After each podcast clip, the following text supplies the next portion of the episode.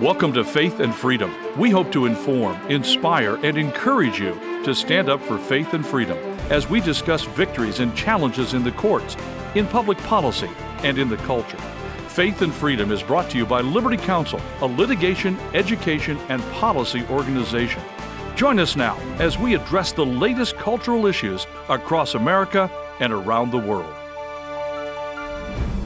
The startling evidence on learning loss is in. You won't believe where that title comes from. We're going to be talking about it on Faith and Freedom. I'm Mat Staver, founder and chairman of Liberty Counsel. Joining me is Holly Mead. You know, I think, Matt, we warned about quite a bit of this during the COVID lockdowns and what was happening to our precious children. You know, the schools have been locked down and it's going to affect them. They're getting depressed, suicidal, and they're not learning appropriately. And here we have the New York Times editorial board has now made this COVID confession. Yeah, this is the New York Times editorial board. This is not an editorial by someone that the New York Times published. Mm-hmm. This is the editorial board, and they say that the board is a group of opinion journalists. And they're not exactly a conservative media either. No, and uh, this is titled The Startling Evidence on Learning Loss is In. So, this is the opinion now of the entire editorial board. And they have this scathing article that goes over what we have said from the very beginning that these lockdowns were a disaster.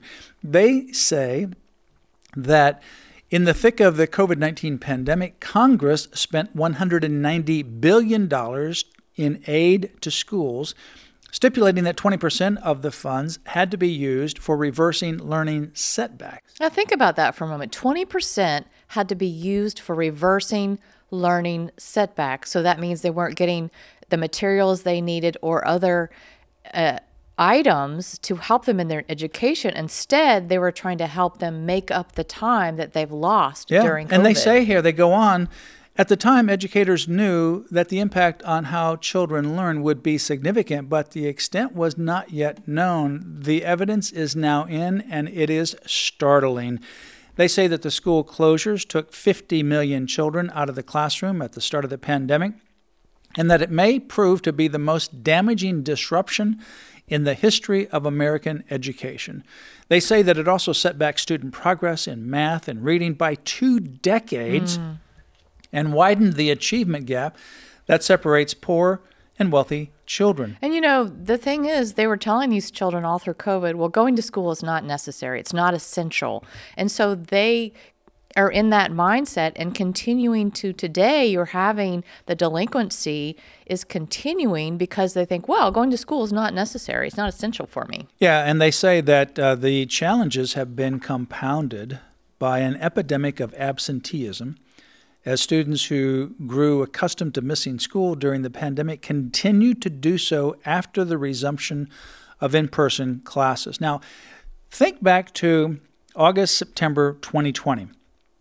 We live in Florida, and Governor Ron DeSantis said that the schools will be open for in person activity. Remember the educational bureaucrats, the teachers' education, the Florida Teachers Union, and all those. They filed suit. They were up in arms. The nation of other teacher organizations were just rallying against Florida and DeSantis, and they were saying, Yo, you're going to harm the kids. You're going to kill the kids. Well, you know what? Against all that opposition, the schools were open. The kids returned to school. So the only time that they had out was like from the spring till the end of their school year. Mm-hmm. They returned to school, whether it was kindergarten all the way through college, and school operated as normal.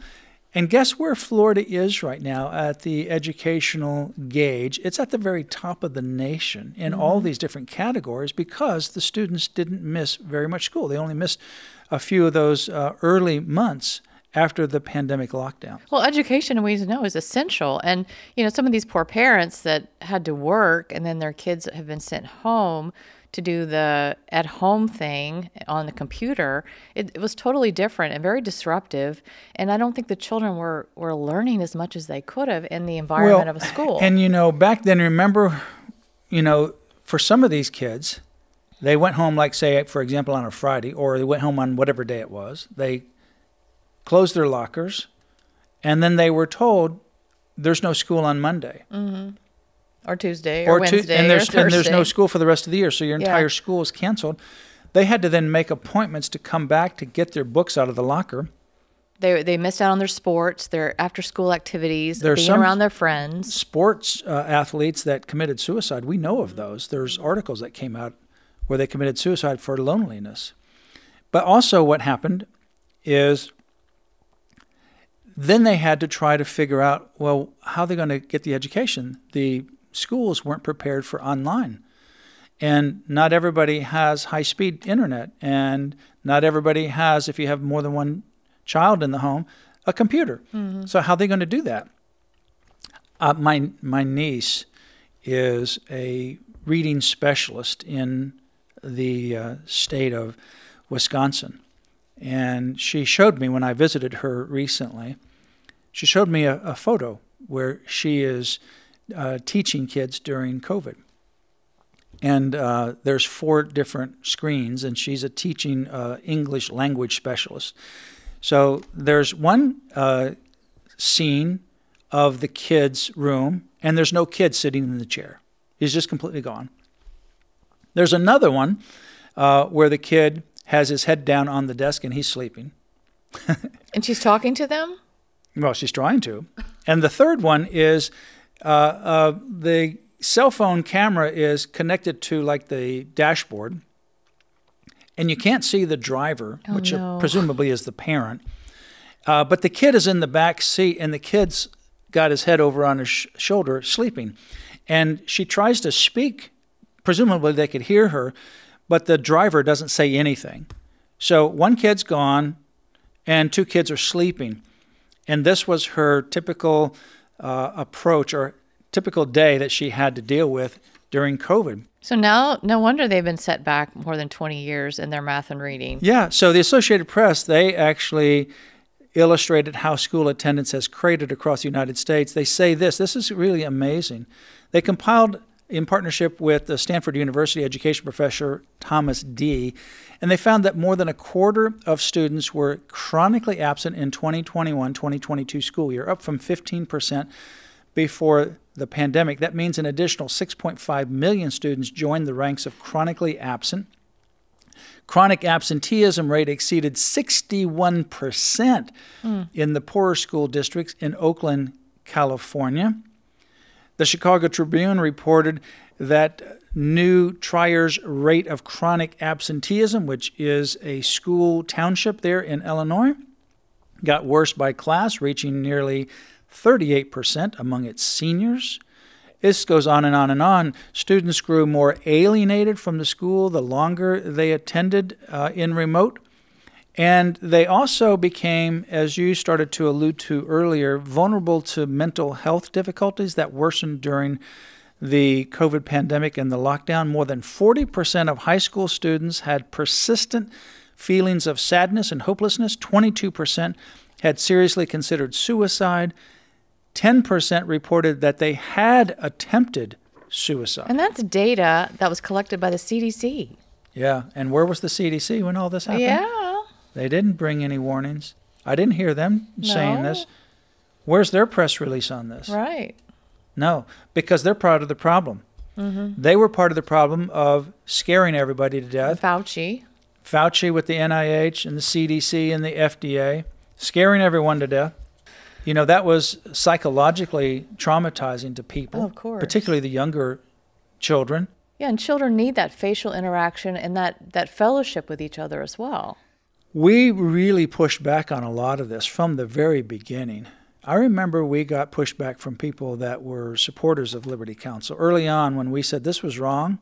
It didn't take a brain scientist or it didn't take a lot of research or data to realize you lock people down, you scare them to death, you threaten their jobs, you then mask them up so they can't see each other, and then you isolate them. People are communal, they like to be around other people, and you do all of that and you make them fearful. What do you think's going to happen? Mm-hmm. What do you think's going to happen? Well, it's one of the reasons why we are privileged to launch Covenant Journey Academy. Covenant Journey Academy is a full service K 12 online Christian academy with over 150 courses, all taught online, available 24 7, 365, and over 30 courses of college credit. So you can get dual credit at Covenant Journey Academy anywhere in the world. And those individuals who have dropped behind their pace, they can easily catch up with Covenant Journey Academy because it's self paced and highly profitable and educational and beneficial. You can go to cj.academy for more information, cj.academy. And for Liberty Counsel, go to lc.org forward slash vaccine, lc.org forward slash vaccine. You've been listening to Faith and Freedom, brought to you by Liberty Counsel. We hope that we have motivated you to stand up for your faith, family, and freedom. Visit Liberty Counsel's website at lc.org, where you can obtain email alerts and other information to keep you informed and involved. The website again, lc.org.